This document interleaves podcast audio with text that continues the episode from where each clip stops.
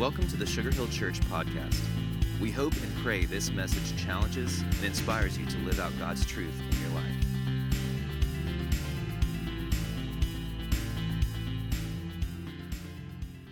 Have you ever had a season in your life where it just felt like your struggle was that you knew God's promises. You knew that He promised never to leave you or forsake you. You knew His promise that, you know, when, when, you, when you obey Him, it's so much easier to love Him. And when you love Him, it's so much easier to obey Him. I mean, you, you had season in your life where you feel like, man, I am all in with the goodness and the promise of God. But then don't you have seasons, I know I do, where I have seasons like I just struggle because the, the humanity in me says, okay, come on, Lord. And, and I want to advance his timing in my life sometimes. And it just feels like, okay, I, it's like, you know, when you're a kid and you played the game Sorry, and sometimes you hit the right square that it would catapult your, your little deal like six or seven blocks ahead? I feel like that's my life when I am walking in and trusting in, and in my life, I feel like I am trusting and living in the promise of God. But then there are other times in my life, and I feel like I've kind of been there for the last couple of months, to be honest with you, where I feel like I drew the card and the card said, You gotta go backward. You know what I mean? Because it feels to me like, and I think I could prove this in my own life, that when I'm trusting in God, when I'm spending time with Him every day, when, I, when, I, when I'm believing that His timing is for my good and for the good of the kingdom, when I, when I really trust and believe in His promises, what I find is I'm, I'm being catapulted forward. And when I have seasons of doubt, then what happens is it feels like I drew the card that caused me to go backward in my life. I've admitted to you guys before that there are times in my life where I'm out on the bleeding edge of depression, where I, I can go off that cliff pretty clearly. But what I have discovered is my fastest route back rather than staying there, my fastest right route back is to be, be able to recognize that God's promises are constantly being fulfilled, that God has never failed me. I have simply, I'm the one that wandered away and he is always there. It's like the story uh, of, of the prodigal son, where the, the dad in the story is a picture of, of a holy heavenly father who, in my, in my mess up, in my doubt, in my disbelief, when I've wandered from him and I come home just like the people of Israel, just like the prodigal son, a loving heavenly father wraps me up, forgives me when I ask him to forgive me, and promises to give me life in abundance. Now I look at all that and I think to myself, my stars, why then would you ever wander? Why would you ever, why would you wander like that away from the promises of God, from the way, from the scriptures? Why, why would you do that? I mean, Chuck, you're a reverend. How could you let that happen? You know what happens in my life because all of a sudden I make me the focal point of my life and I don't make others my focal point, or more importantly, I don't make Jesus the focal point, which means I have put him in a secondary priority in my heart. And when I do that, I'm just like the people of Israel. I wander. Think about it. Moses, God calls Moses to lead the people of Israel out of Egypt, where they've been in bondage and slavery, making more bricks with less straw. And, and, and, and God says, Moses, go do this. Now, if you have your Bibles, open them up to Joshua chapter 4. This is, this is one of those pivotal moments in the Bible where it really helps define not just their faith then, but our faith today. I mean, it's a highly relevant piece of Scripture.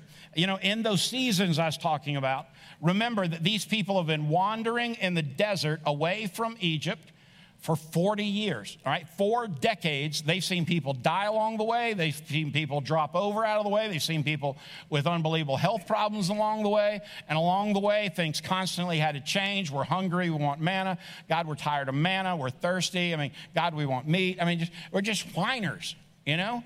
And, and every time I read the story, the exodus of the people of Israel, I realize how incredibly, they're just like me. I mean, we, we have a season where, Lord, we love you with all our heart and our mind and our soul, and we're all in. And then all of a sudden, it's like a day comes and everything that you planned didn't work out that way. And you're just like, I'm full of doubt and, and I'm full of lack of faith instead of faith. And I wonder. Uh, I may be the only one in the room that has that problem, but I don't think so. I, I think it's a picture of most of us where we have this season in which we're wandering and we're going back on the sorry board. But this is one of those climactic events in the Old Testament and in all of Scripture because behind them, the people of Israel have left miracle after miracle after miracle. These are the people that when God parted the Red Sea, they walked on dry ground and got away from, Pharaoh. Same people.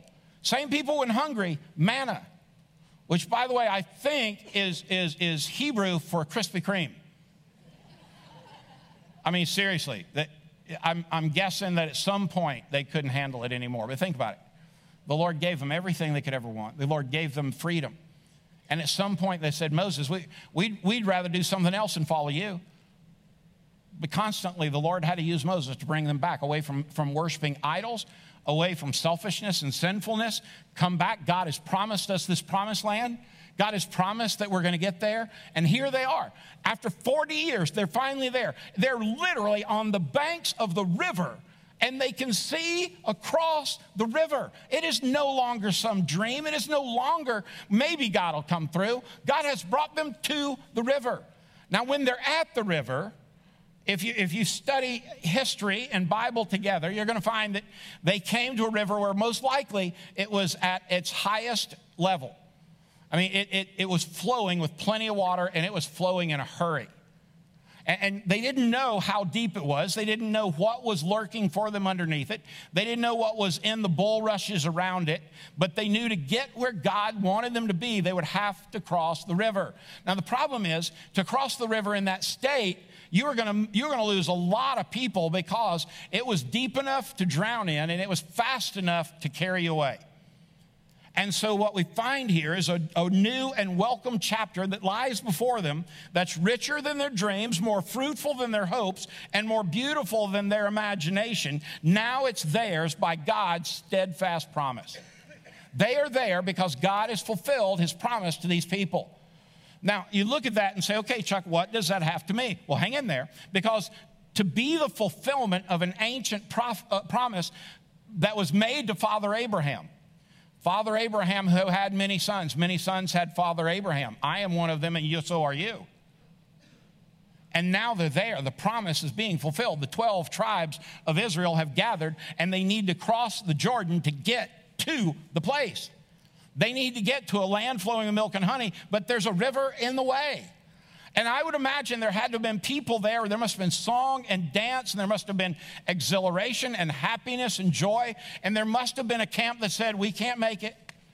How are we ever going to get there? I knew we were going to wind up here. I knew this was a slippery slope. I knew we weren't going to get it done. I'm sure the political forces somewhere and all that, they all started to get together and they made hats that said, Make Israel great again. I mean, I'm sure it all happened. But you see, those folks face the same thing we have. Let me ask you a question What's your river? What is your impassable river?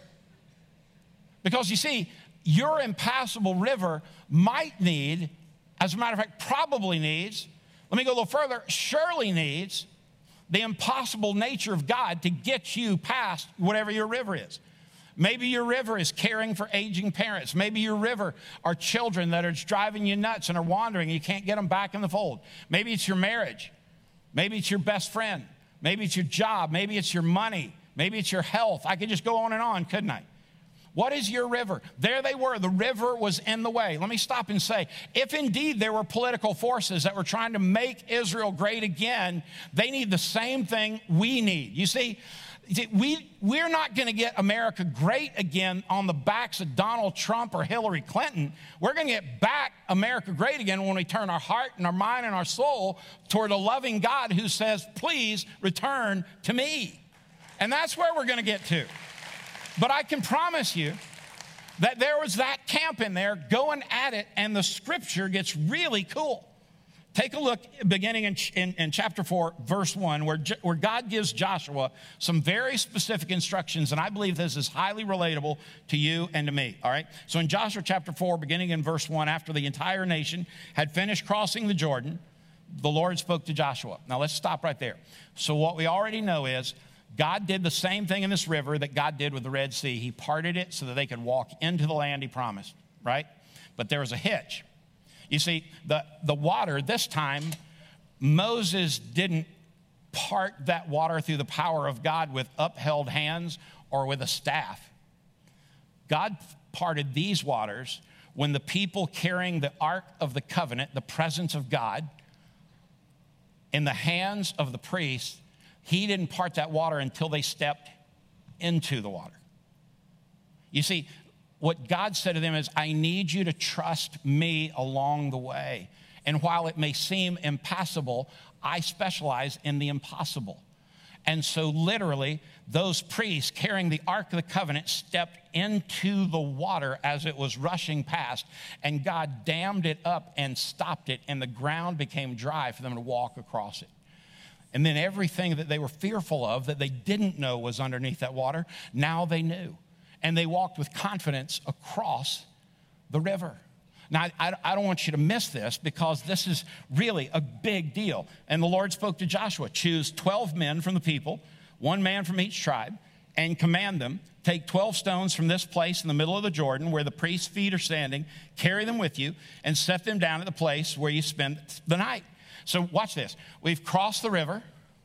God says to Joshua, pick 12 dudes, one from each of the 12 tribes of Judah, have each of them gather a stone. And these stones would have been the kind of stones that they got out of the riverbed.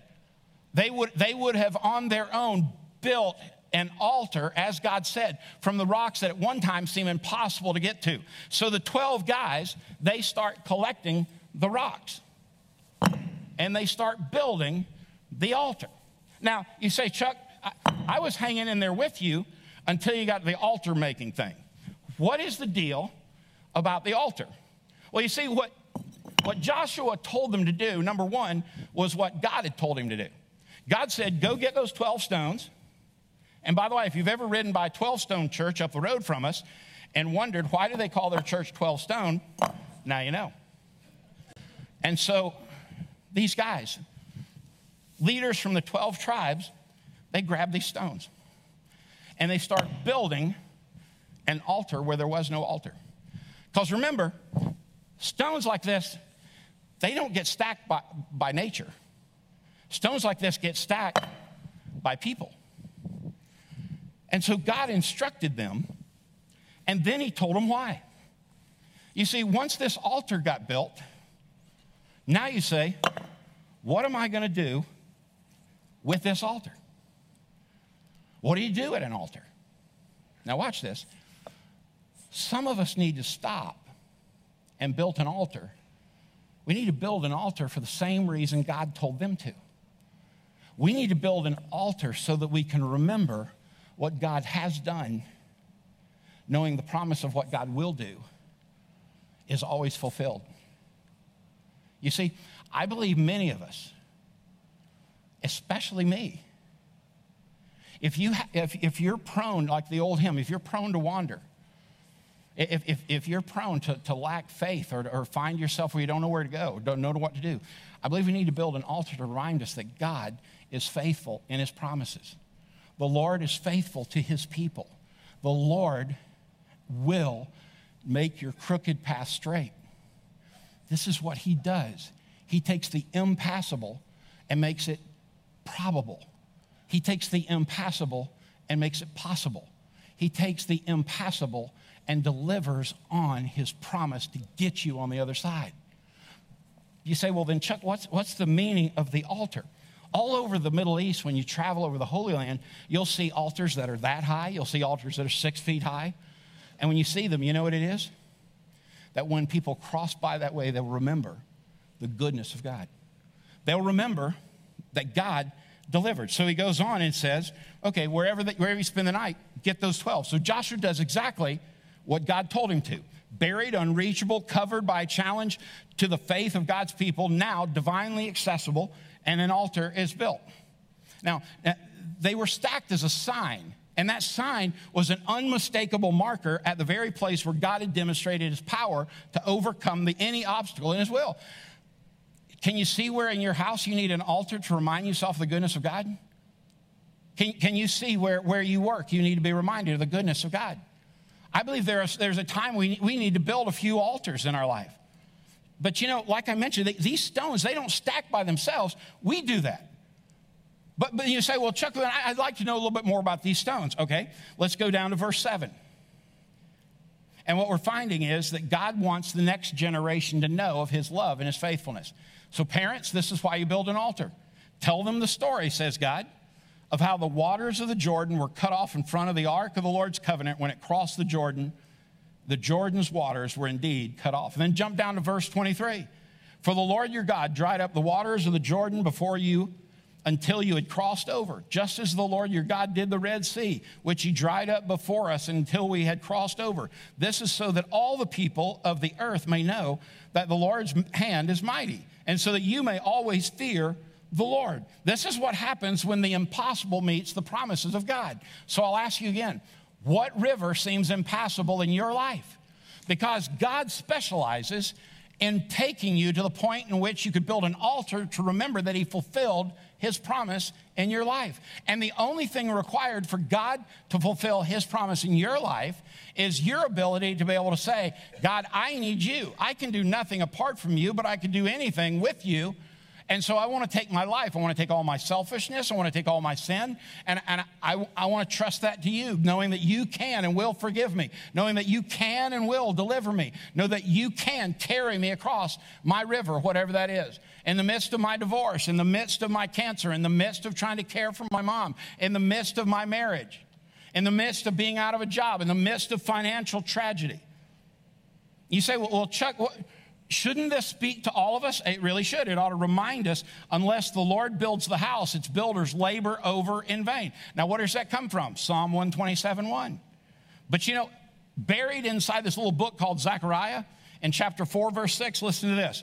Not by strength or by might, but by my spirit, says Lord of hosts. God is saying, when you build an altar, you're doing something pretty amazing. You're saying that God not only fulfilled his promises, but he filled the promises that have been written down and passed down from generation to generation to generation. And that's why all of this is highly uh, uh applicable to your life. It's applicable in the concept that you can build an altar and celebrate as a reminder all that God has done for you. And when your day falls apart, you can be sure I remember when my faith was that strong.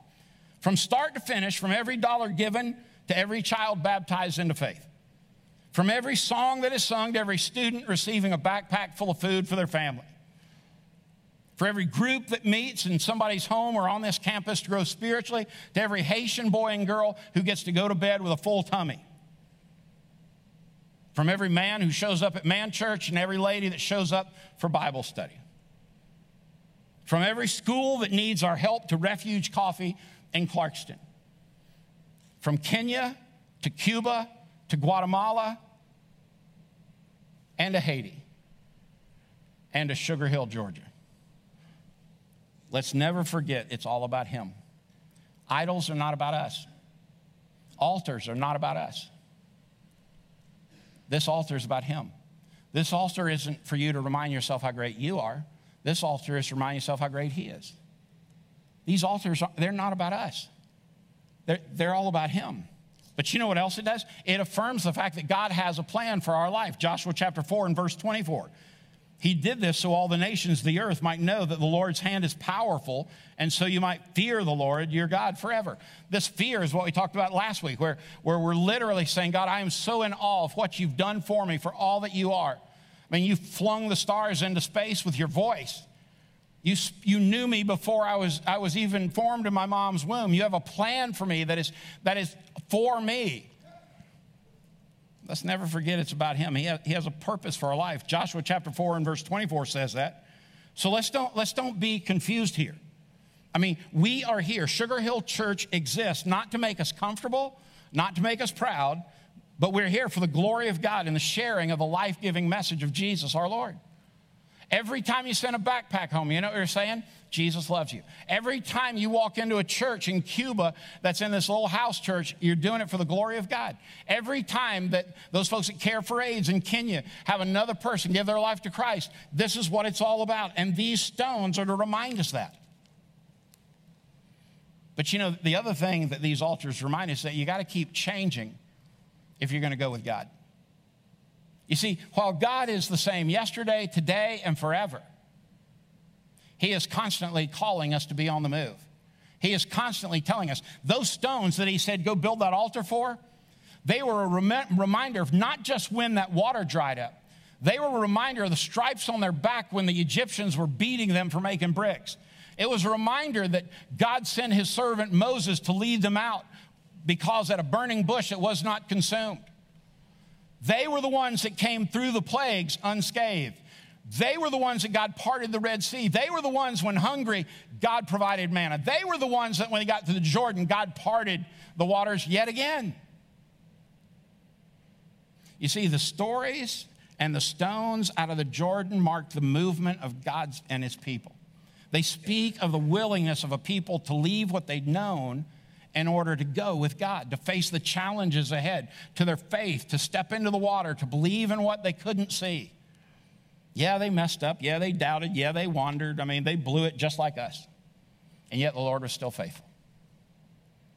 I want you to hear me, church. Between the reality of the dream God had planted in their hearts and where we are now, there stand some daunting boundaries, and there seems to be some impassable rivers.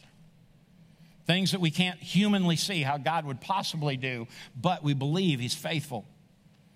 I believe it's time to venture out and let God do what only God can do. See, when you look at this memorial, it is, it's about God and His glory. It's about the, it's, it's about the gospel purpose for which we exist. So today, what is it that's in front of you? What's impassable that God can make possible? Because, see, that's what He specializes in. And what He invites each of us to is to be able to live and walk and trust in Him. And He made this way to do it he looked at us and recognized, just like the Israelites, man, these people are in bondage. They're in slavery. Well, Chuck, I'm not in bondage. I'm not in slavery. You know, I, we're all addicts. We're sin addicts. We, we go through life and we just break our Heavenly Father's dad's heart in our life and our selfishness and our sin. And God says, I, am going to send, I'm going to send my son Jesus so that he can die for you. And you don't have to kill calves anymore. You don't have to kill sheep and goats anymore. You don't have to take the lives of, of birds anymore because I'm going to send you my son. He's going to die for you, and his blood's going to be shed on a cross for you that you might have life in abundance today and life eternal forever. And all he says is, tell you what, you, when you believe that and ask, ask the Lord to come into your life, he's faithful and just to do that. So in, instead of having every head, eye closed and every head bowed, I, I want every head up and I is just right here for a minute. Maybe today you'd say, you know what, Chuck, that's what I need. I, I need, I need to get this week started off in the right way. And I, I, I need to build a few altars. But, Chuck, to do that, I got to trust that I'm, I'm going to believe God's best for me. I'm going to walk with Him. I'm going to listen to that five minute a day podcast to kind of get a jump start in Scripture. I'm going to start being in the Scripture every, day this week. I, am going to find something that I can do with my life to serve other people. Lord, I want to be with you. I'm going to push the, I'm going to push the green button on my cell phone that has a hotline to God, and I'm not pushing the red button until I'm asleep. I'm going to walk with God. If, if that's your desire today, that's your prayer today, maybe for the first time, just raise your hand. Every, every head's up, every eye's open. Yeah. Yeah, all over the room. Yeah. So, so what I'd say to you is, okay, if we really believe that the Lord will part that, that river in your life, go live like it. Go trust Him in it. This week, I kind of came out of my funk with the recognition I can, I can trust God. He has never let me down. It, it didn't always happen on my time, but it always happened in His perfect timing. And He is more than faithful. Let's pray. God, we love you. Thank you for loving us. Thank you for giving us away out of bondage, just like you did the people of Israel. God, forgive us when we turn into spiritual whiners and we forget all the goodness that you've done in our life. God, for every person that would say, Chuck, I, I want to call the Lord into my life. I want to ask him to forgive me my sins and I, I, want to ask him to come be the Lord of my life, and I want to make I want to U, make a U-turn in my life. I want to live for Him and not me anymore. Lord, give them great courage and faith to live that out, to be able to follow the Lord in believers' baptism, and, and that they might walk this week with the knowledge and the awareness that you are right there with them. Lord, thank you for that promise, how it's fulfilled and always fulfilled in love. In the name of Jesus, we pray. Amen. Thanks for listening to the Sugar Hill Church podcast. For more information and to find out more about our church, please visit us at sugarhillchurch.com.